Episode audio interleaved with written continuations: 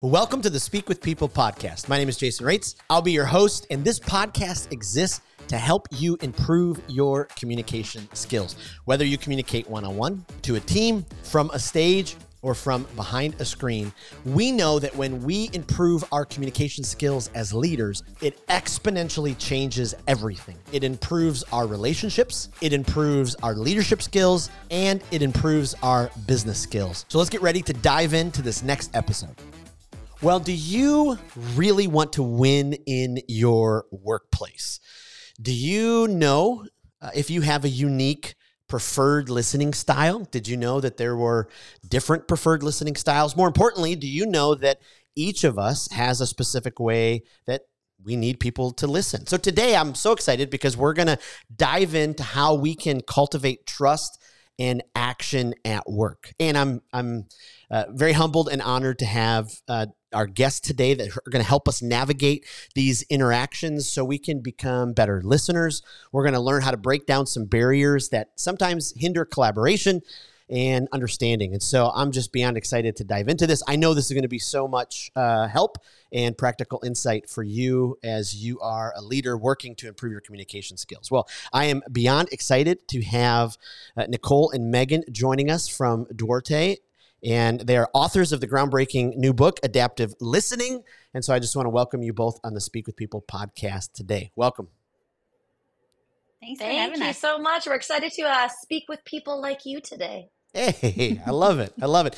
You know what's fun is out of all the guests we've had, that was the first time someone has has made that that I love it. Gosh. That was fantastic. Winning Promises paid off right here.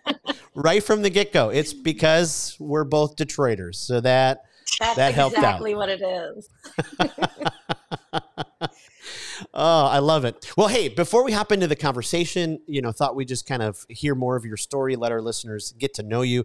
And so, Maegan, let's start with you. If you could just tell us more of your story, who you are, what you do, where you're from, all that kind of stuff.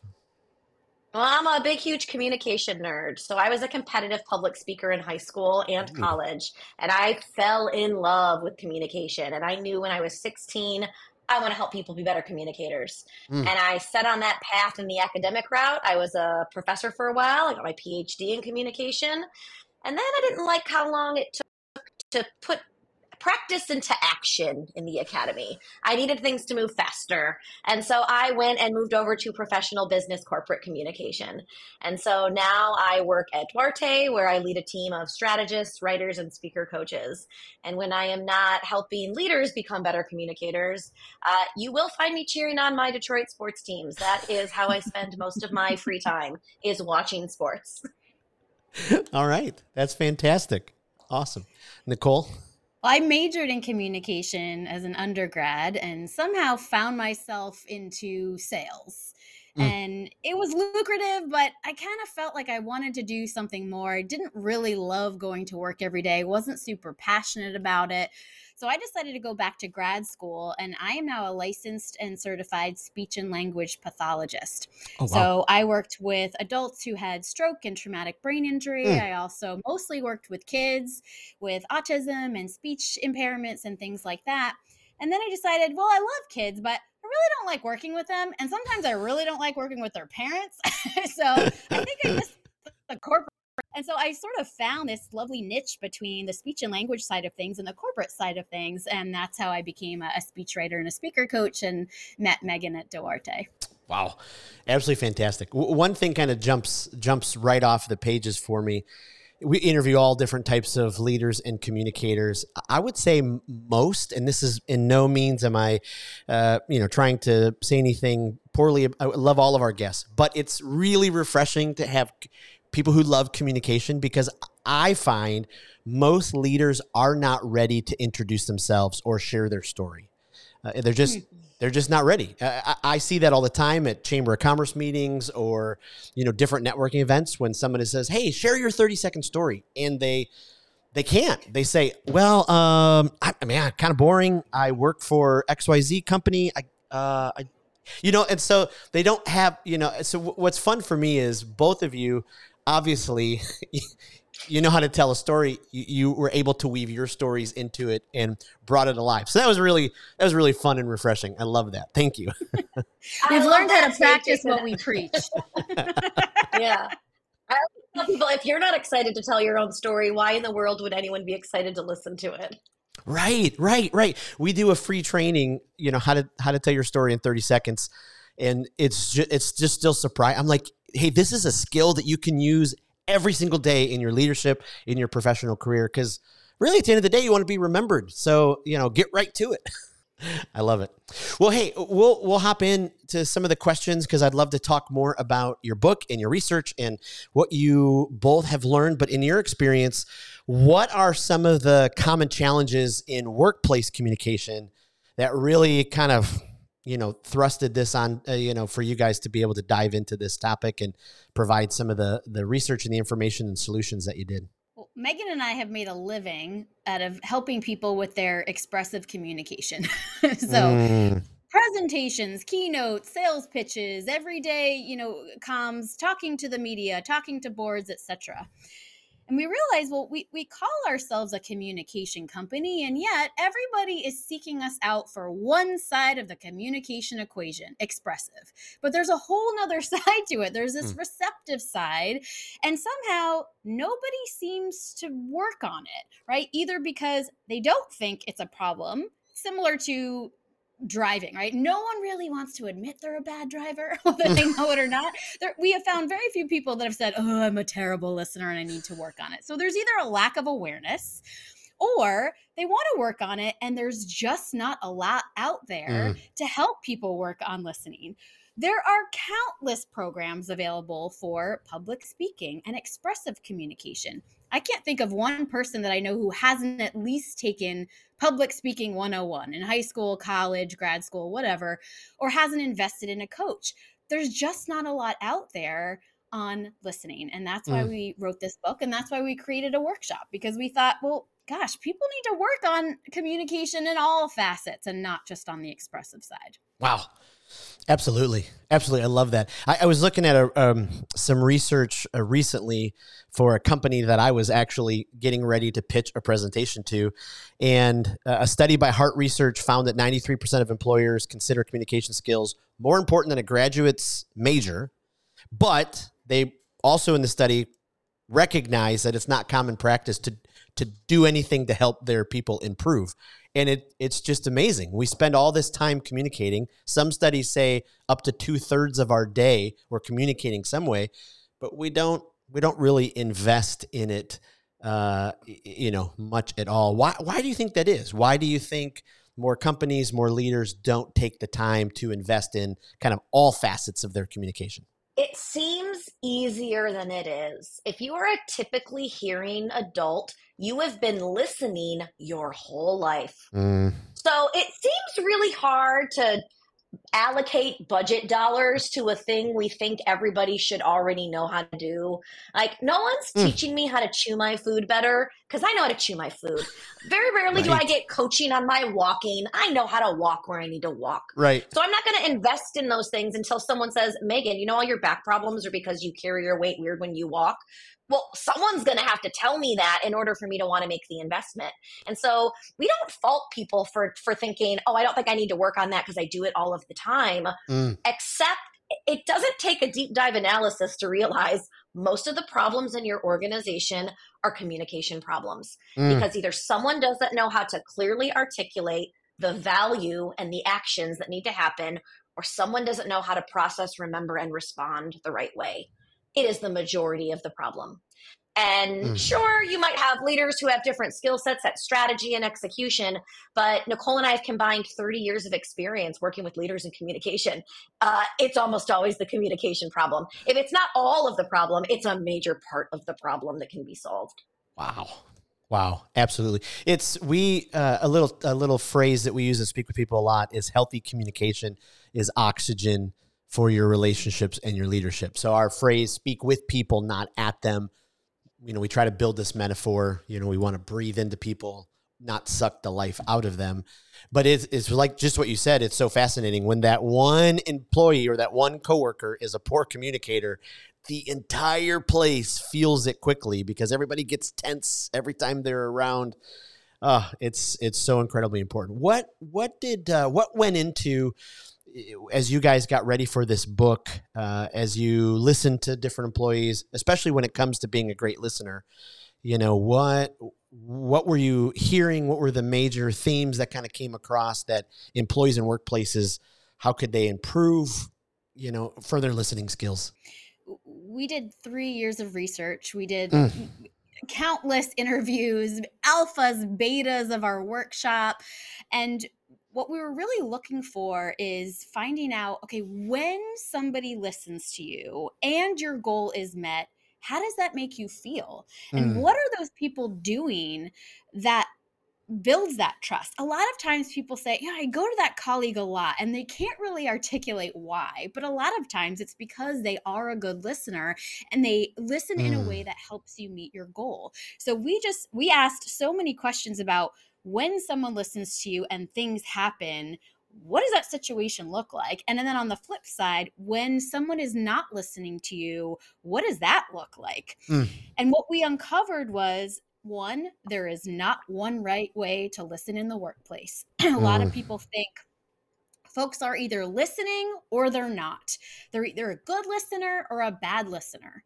And through adaptive listening and all this research, we uncovered well, no, there are actually four different ways that people need you to listen in the workplace. And we, we call this the SAID listening model. So, with the SAID listening model, it's a, an acronym that stands for support, advance, immerse, and discern. As listeners, we show up to the interaction with a SAID listening style. It's what we default to. So we are by nature either support, advance, immerse, or discern listeners. Mm. When we walk into an interaction, the person speaking needs us to listen in one of those ways. And the goal here is to uncover how do they need me to listen in this moment? And do I need to adapt from my style to meet those goals? Wow. Wow. And so, uh, have you then? Uh, what what is one of the best ways then for employees to, you know, recognize or figure out their style? Well, we made a style finder just for that very well, reason. look at that. Look at that. So we've got hosted um, on our website, and there are links to it in our book. Uh, a version, it's a 10 question a, a style finder that you would take. I'll put you in some scenarios. You figure out what your preferences would be, and at the end, we tell you what your style is, or if you have a combination of styles. Because becoming a better listener at work starts with knowing how do I listen today. Mm. And like Nicole said, most people don't think they're bad listeners, and we're even willing to say they're not they're just not aligning the way they're used to listening with the goal that someone has. Because part of our research was asking people, hey, who are the good listeners in your organization? And they could always name them. It's not that there was a lack of good listeners. Wow. It was us figuring out, well, what are the good listeners doing that makes them good? How can we codify that and how can we then train other people into do the things the great people are already doing and so figuring out what your style is is the eye opener we have had leaders tell us this has changed my life I didn't realize I was approaching the world with a particular style. Yep. Uh, we've had individual contributors realize, oh my gosh, I now know why me and my manager don't get along. We're having a conflict of listening styles. That's why we're not on the Ooh. same page. Yeah. But it all starts with how do I prefer to listen? There's nothing wrong with any of the four styles. In fact, we need all of those styles in yes. the workplace. And and the real trick of adaptive listening is you have to be able to adapt to the other ones, even if it's not your preferred style. Mm, mm. And I bet that's so important now. I mean, 2024, we have four generations in the workplace. And it's so fascinating when you think about Gen Z all the way up to the boomers, how important it is you know, probably more important than ever to be able to learn this adaptive listening. Why?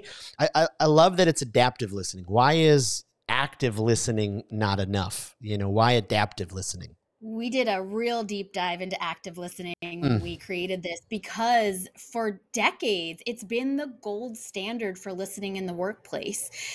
But what's weird about it is a lot of people don't really know where it comes from and exactly what the principles are it's mm. it's a term that is thrown around so frequently. If you do a Google search on active listening, you get literally millions of results and dozens of different definitions we uncovered that it was created by psychologists in the 1950s specific for the therapeutic setting. Mm. Somehow it got translated into the work world because there was just nothing better. But it has certain principles like pay attention. And adaptive listening says, well, duh, of course you should pay attention. That's the bare minimum in the workplace. Right. We're adults. You need to turn off your notifications and pay attention. But it also says things like avoid judgment, don't give advice, summarize, ask questions. I, I, adaptive listening says, well, sometimes, but sometimes people need your judgment, for example. In fact, mm. Maegan and I have made a living out of judging other people as coaches. People pay us a lot of money to say what's working and what's not with their communication. Right. So, of course, judgment is warranted. So, we just decided active listening works sometimes. It doesn't work all the time. We absolutely need a better way to listen in the workplace. And again, it's not the same way every time. Sometimes people will need your judgment, sometimes they'll need your advice. They always need you to pay attention. Mm-hmm. But uh, yeah, it just it was falling short for us. Mm. Oh, I love that. It, it, going back to the the generation thought too, I, it's probably a, such a much different level you, I think through you know a boomer or you know me in the Gen X world as I work with well and, and now in my company I work with and also parent because I have a 19 year old son who you know has been brought into the family business. But when you say pay attention you know it, it's really fascinating I think as you think about the different generations of that pay attention you know, for boomers, it's like, okay, everything is focused, nothing else is happening. Gen Z, they might have seven things going on and they hear, you know, absolutely everything. So just I think it's so terribly important, you know, to be able to learn those, you know, different listening styles and be able to do that, you know, with a team. Uh, I, I would I would gather that if if teams actually did this, the trust among themselves would just exponentially in uh, it, you know explode. What, what do you think holds back companies from investing more in this type of training and you know opportunity to build that kind of trust and move forward? Like I mentioned before, I think there's a it's hard for people to think this is a thing I need to work on. Mm. There is not a a lot of it out there. So there's a hurdle that Nicole and I have had to overcome of telling people there's a gap they didn't even know was a gap. You know when people at work aren't paying attention. Right. Like we said that that's not what this is about. Pay attention, you're an adult. All right, I'm not having that conversation anymore. I'll put you on an improvement plan just be pay attention. Right. But getting to the nuance of doing it the right way at the right time for the right person, I think that that has just not entered the conversation mm. as something that needs to be developed. I just think it's a lack of awareness. I don't think it's a hesitancy to move forward with it. Mm. Um, you know, speak with people value storytelling. You value connection. You value helping other people know how to communicate the right way expressively it took a while to get corporations to agree that that mattered. That was right. a hard sell 20 years ago. It's not really a hard sell today. I don't got to sell anybody on right. the neuroscience of storytelling. It's out there. We agree on it. Whether I got the dollars to invest is a different story, but we're on the same page. Yeah. Well, now we got to tell people, oh, you didn't know you were listening the wrong way. You didn't know your teams listen to each other differently. Yeah.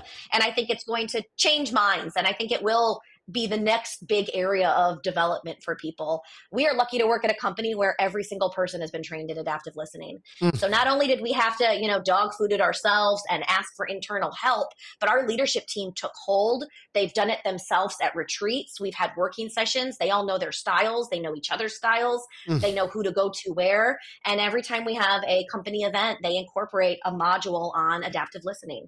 So we have that toolkit as an organization and it absolutely changes the way that we interact with each other. No, I'll add I too. I think Maegan alluded to this earlier, but a lot of times uh, people don't know they have a listening problem so a lot of times when they come to us and they're trying to figure out what workshop would be best for for me and my team to take on communication we never ever hear we need to work on listening almost i mean really almost never what we do here is we have misalignment mistrust, mm. missed deadlines, and inefficiencies. And then we say, Have you considered that this is actually a listening problem? Oh, I mean, a lot of people think it's it's their strategy. It could be, uh, you know, and it's other factors. But uh, man, it's just they're missing the mark with where the actual problem lies. Mm. Mm. I think that's why they don't invest in it. Right, absolutely. So walk us through if you're, you know, say you're, uh, you know, a middle level manager, or you know, you you work at a company and you would like to present this, you know, bring this kind of idea to your boss. What would be what would be some steps, some insight, some help, you know, to help that person pitch it to their their company? I'd say start yeah, I think with yourself. Go ahead, Maegan. Yeah, sorry. no, I think what I say that style finder is key. I think saying, I uncovered the way I typically listen. Yes. And I've recognized that there are maybe three other listening styles and, and, and goals that speakers have that I am not addressing. I'm working on this myself, and I, I see the value in the rest of our team working on this. I, I think starting with yourself, I, I think that's part of the beauty of adaptive listening is that even if the rest of your team hasn't caught on to this yet, if you model this like most other skills, people will start to to recognize that. They hmm. might mm. not know what you're doing and how different and, and why there's a difference in your communication, but trust will start to be built. And if you can model that and people recognize, ooh, that person's got something and it's working for them, they'll be really curious about it. But I think it starts with you. Uh, so uh, as I was listening, I was thinking, you know, if if I value this on my team, I'm putting these, you know, skills in the practice. Is there something? Are there questions that I I need to add to my my leadership toolbox that when I am listening to someone, these are questions that I can ask to help make sure because I I love I'm a dad of five kids and I, you know I've had to learn all different types of listening communicating to each one but one of the things I'm terrible at is if they don't respond quickly enough I will start to have the conversation with them that I wish that they would have. You know, I I, I play, but it's it's horrible communication. I understand it's horrible because I'm answering all their questions the way I'd want to hear them. I make it into a joke. I hope I haven't you know hurt them far into the future. But uh, you know, when it comes to you know now I'm in the workplace and I'm listening to my coworker, I'm listening to my boss, and I need to get those clarifying questions to make sure I am hearing everything. I am, you know, getting anything. Are there any of those questions? Are there any of those nuances that will help, you know, uh, increase any of those skills that I can put into place? Yeah, so there's one you want to ask yourself internally okay. before you walk into every interaction, and that is what does the speaker need from me right now? Mm. It mm. takes the focus off of you. It completely puts it on the other person communicating with you.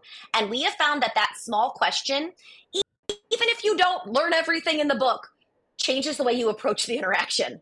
Because wow. most of us don't walk into other people and go, What does this person need from me right now? And all of a sudden, I've turned my listening into a goal oriented activity. I have become a detective looking for clues that are going to help me know what this person might need from me right now. If there's someone I interact with often, I might know very quickly. Maybe we have one on ones. Maybe they're my, my favorite customer. I usually know what they need when they come to me if it's a new person, I've got to watch for eye contact. I've got to listen for hesitancies in the voice. I've got to look for urgency and mannerisms. All of those would be a cue. Do I need to support, advance, immerse, or discern? Mm. And that's the, the second part is putting it into the categories quickly.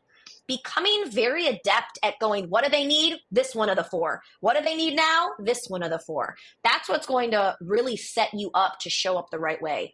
I was coaching a CEO of a company and he's also a father. And we were working on his listening skills and he brought up that he's a he's married to a woman and he is a father of three daughters. And he tells me a story of how his daughter comes home from college and explains to him uh, something she learned in college about science and the sea. And he's like, Oh, did you know? Did you know? Did you know? Did you know? And he said, She got deflated every mm. time I added another tip. And I said, I want you to stop think about those four listening goals. What do you think she wanted from you? Mm. And he went, Oh man, she just wanted to connect with me. She just wanted wow. to be like, Dad, be proud of me. I'm learning a thing at school. And I said, That's all she wanted. She wasn't trying to teach you something. She didn't want you to go off and hunt for new biology in the sea. There was mm. no action item for you here. She wanted a moment to connect with her dad about this cool thing she learned. And right then, we got to use a, a low stakes lifestyle moment yep. to have him unlock something that he could bring into the workplace. Wow. Wow. I mean, it's just, again, we breathe all day long and we take it for granted until something is okay. wrong with our lungs.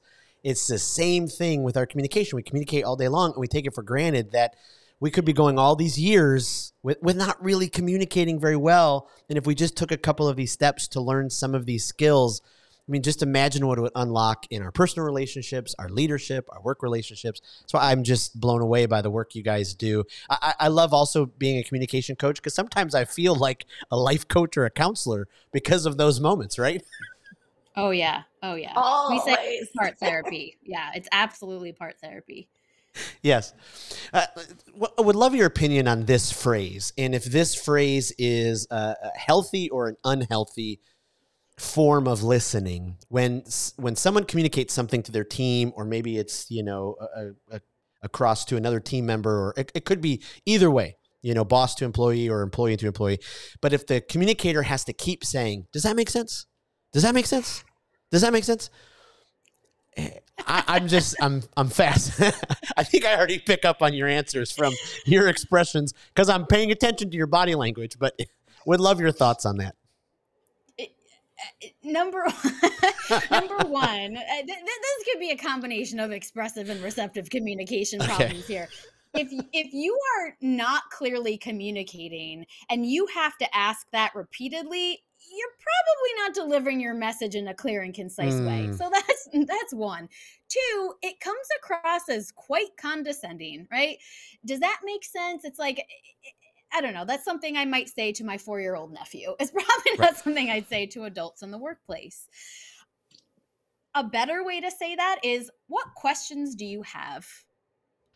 Mm right? Assume that these people have questions. Because I, I, also don't like do you have any questions? The answer is always nope. Depending on the situation nobody wants to admit when they have questions in certain situations but that's a better way to to engage with folks is to say what questions do you have? Rather than that made sense. If it didn't make sense you'll know based on their questions. So i say scratch that one from your vocabulary. It's not the best Absolutely. Okay, perfect. That helped me a lot for uh, for something that I had suspected down deep. But uh, I love that. What about uh, uh, forceful listening or or forceful? You know, when someone's kind of demanding that. You know, um, what am I trying to get to? So, you know, if I'm in a workplace situation and someone's delivering something from up front and they can sense that it's not really connecting with everybody but then they get more and more forceful. You, you know how, how how do i then respond in that kind of situation? One to either kind of diffuse it but then two to kind of help maybe de-escalate their force. I've seen this so many times you know the person's just why aren't you guys getting this? What's happening here? You know what what's going on? Is there any thoughts or advice you could give in that situation yeah, all of the ex- the explanation you gave made me think that what that person actually needs right there is support listening. They need mm. you to be a support listener because if someone is experiencing an uncomfortable emotion, especially at a high level of intensity, none of the other goals matter. The only thing that matters is that you give them support listening, you validate their emotions. Mm-hmm. And so as the listener, I'm going to I'm going to cause a pause in the interaction. I um I'm a very hmm, confident person. I also am not conflict averse. So I don't have a problem when I notice someone getting heated or forceful going, "Hey, I want to take just a beat here." Right. I'm worried that, and then I want to use emotional language. So part of the book is a, uh, an emotion 101 for people that we're not really great mm. at labeling our emotions. We all use that fake phrase of, I feel like, and then we say a thought instead right. of a feeling. I feel like you're not listening. That's not a feeling. In no mm. way is that a feeling. That's mm. absolutely mm. an observation of a behavior versus I feel sad that you're not listening to me. Well, that's a feeling. And now Right. we change the whole dynamic of the conversation. If I just use vulnerability to tell you I feel sad. So if I'm the listener and someone's coming at me, I'm going to really focus on meeting the emotional need I believe that they're having in that moment. Wow, wow. Uh, Years ago, I uh, I started an MBA. I, I, I didn't finish it. I'm an MBA dropout. I have many excuses. Uh, someday I'll I'll join you both with the array of degrees, but my life was changed because I was introduced to a book called Primal Leadership by Daniel Goleman, and everything just exploded for me because up until that point I had I had thought that most of leadership and communication was force and control and speak lead out of fear and then everything changed for me. I was like wait a minute I suspected this was wrong but you know he, here I am in in the right way. You know you talk about the emotion 101 I, I think the younger generations and kind of where we're going the tide is turning and it has turned you know far far far. But you know you watch those tv shows like mad men or you know when we look at the workplace in the 50s to 80s you know where it's like okay we're gonna pound it out of them what if for those people who still work in that place or have a boss or a supervisor who still communicates leads listens out of that way any advice that you could give them other than you probably should move on we all probably all know hey there's other Yeah, other like, great jobs leave, out there Leave, leave that place. Uh, you know, bosses have emotions too. Um, I Mm. think it's important to recognize that. Maegan is my boss. I think she's a human like everybody else. Most of the time, I get that from her. But eh, they need your empathy as well. That can be Mm. really hard with someone who's challenging. And, and I do, I equate it to, you know, toddlers or even teenagers who have big feelings. What do they really need in that moment? They need empathy. Man, is it hard to give them that in those moments, but they do. And so if there's a a, a strength, eh, almost an arrogance or an, an authoritarian mindset, that person probably what the, what are they really feeling in that moment? They're probably feeling frustrated. They're probably angry about something. And then you can also ask yourself, what does my boss need in this moment? Maybe they need a- little bit of compassion and that's Mm. that will bring down that level of frustration so I, I go back to what Maegan said earlier about support listening bosses need it too now Mhm. sometimes people are just not nice and they're Yeah. not collaborative and they're not engaging and sometimes there's nothing you can do about that but like everything else, you can ask yourself, how can I react in this moment? What can I contribute? And how can I diffuse the situation or, you know, make this environment a little bit more peaceful? absolutely we, we spent most You of the the I've got a story I, Oh, go I ahead. would love to share because I, I haven't thought about it in years. I once had a, a, a boss who did not agree with the decision I had made. And we were chatting through the decision, and he said, he tried to quote back to me something I said, but he misquoted it really, really wrong. And I remember in that moment going, I got a choice here. Mm. I correct him or I figure out what in the world would have led him to misquote me so wrong. And so I said to him, I know what you think I said. I want to repeat to you again the way I said it. And then I want to talk about how, how you feel about that.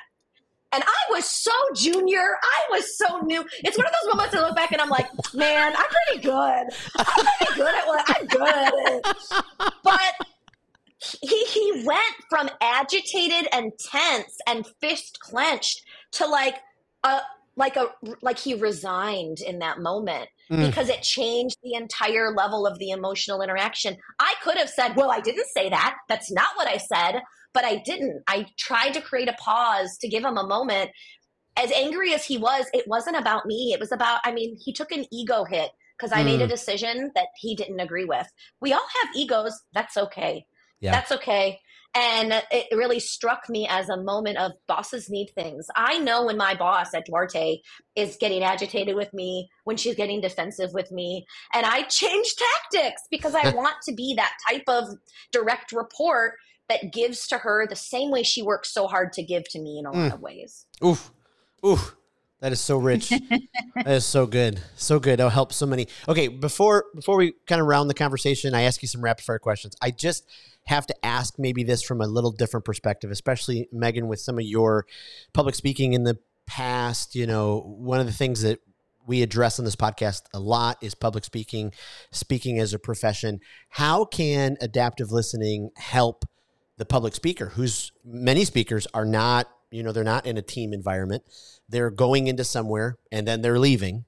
But so many of these so many of these principles and skills are so incredibly helpful. Would love your thoughts you know on for those those public speakers or those thought influencers who are kind of going into a place and then leaving yeah so all public speaking 101 would tell you right audience matters audience mm. over content. Audience is the most important.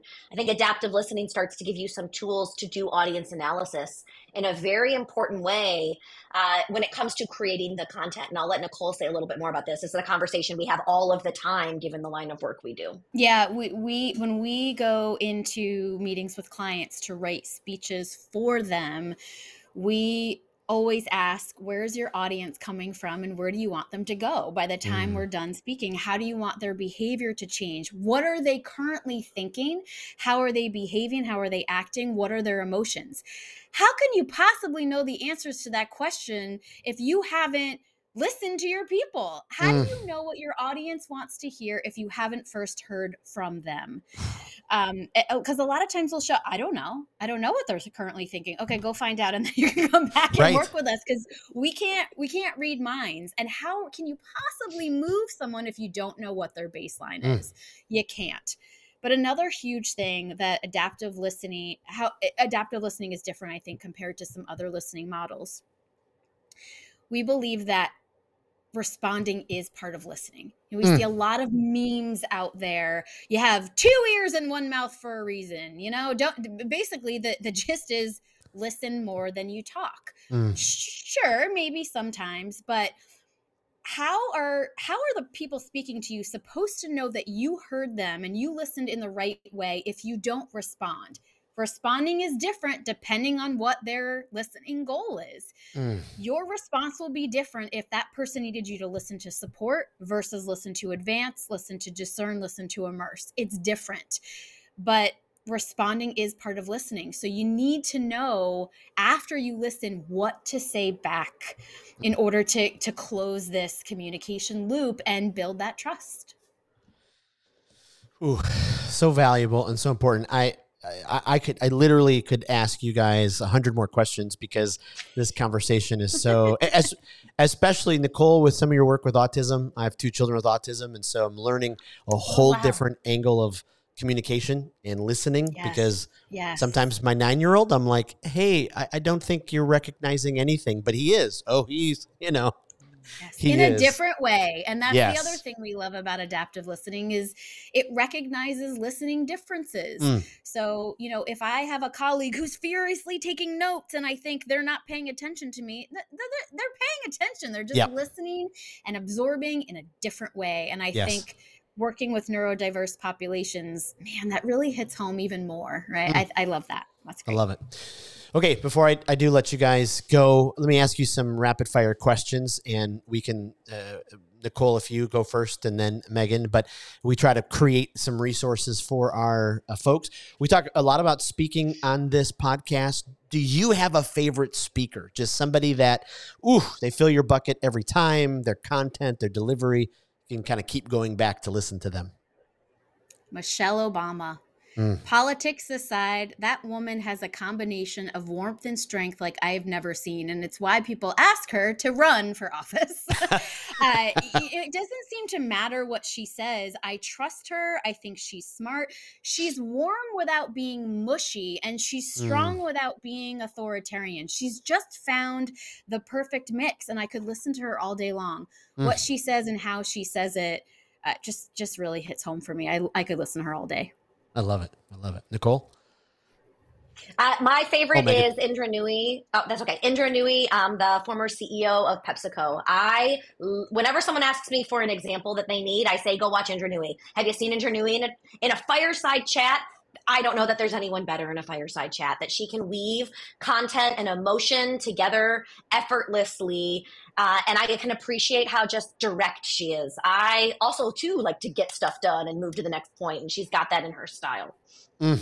Mm, it's so fascinating you said that because I actually just added one of her quotes to one of my uh, keynotes. I was like, I had never seen this quote before, and I'm like, then I found it, and I'm like, oh, this is so good. Okay, uh, a podcast, a podcast or a YouTube channel, you know, same kind of thing. Maybe it's guilty pleasure, maybe it's on the development side, but oof, just feeds you, fills you up. I'm a huge podcast fan and I listen I consume media as a means of escape. so mm. I like a good story. I love The Moth. It's a mm. bunch of true stories, people standing on stages telling true life stories. I love Dateline. I don't know what's going on with women my age, but apparently we're all obsessed with murder and mystery. I am jumping on that basic bandwagon. I'm not ashamed to admit it. I could listen to Dateline all day, every day, and it's because of the storytelling. Let's face it. Yes. And it's it's true. Uh, it's yeah, those are my two faves. Yes. Uh, mine is The Office Ladies. Oh. I have probably watched the Office more than a dozen times. It is the one show we put on when we don't know what we want to watch. It lives on the weekend. It's just on for like nine hours a day on the weekend. So I appreciate their insider perspective. And there is some communication research trickled throughout episodes of the that conflict management episode. That's the actual conflict management techniques in the communication workbooks. Yep. So there's just stuff in there that every time I'm like, that's real. That's real. I like yep. that. Yep. We we're going back and forth later in the year of doing a series, uh, communication skills that we learned from The Office or from Ted Lasso. We're trying to go back and forth because both of them are just. Uh, I'm just saying the same way with you.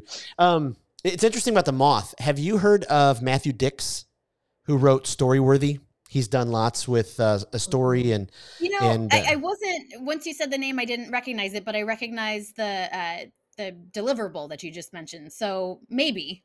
okay. Well, very much look him up when it comes to story. He's done some stuff with the moth and all that kind of stuff. Just oh, fascinating. Oh, cool. Oh. Great. Okay. So the last one, a book. So, you know, just, you know, for leaders who say, I've, I, I need something to invest in my communication skills. What's your go-to, your go-to book for this? This is an interesting one because it's not a business book per se, but I love Nonviolent Communication by Dr. Uh, Marshall Rosenberg. Mm.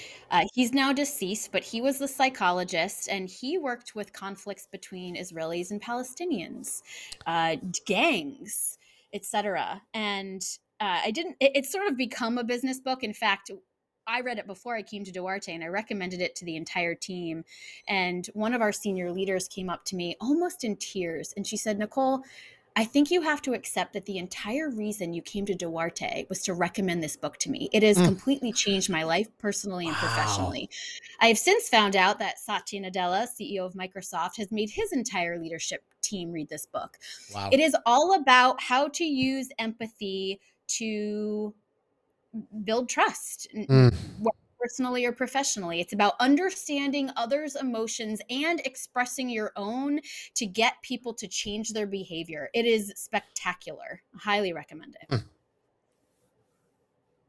Uh, mine is going to be Dare to Lead by Brene Brown. I think oh. you and I had a similar journey on uh, leadership means X, Y, Z. Like if if I study like a surgeon, I too will one day be a good leader. No, yep. leadership is introspective. Leadership is vulnerable. Leadership is courageous and it is daring.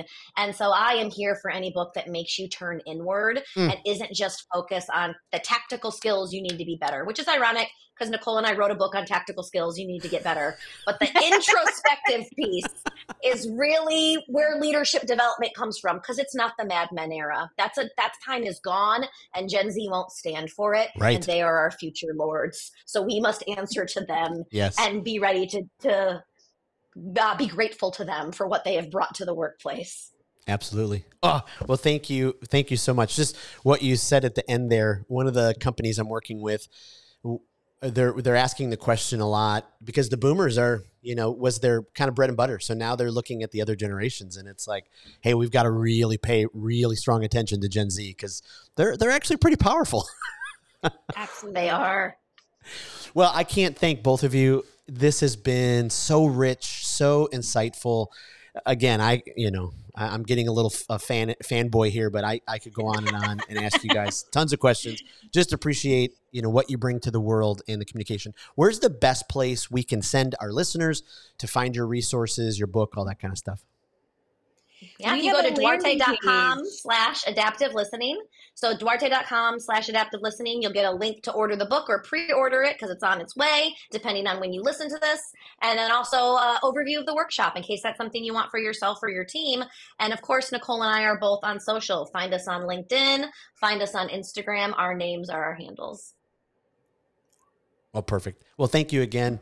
And thank you to our listeners for joining in each and every week. We'll put all we'll put uh, the resources from this episode in the show notes and in our community Facebook group, and we're excited to get those out to you. So look forward to our next episode. Thank you for listening again.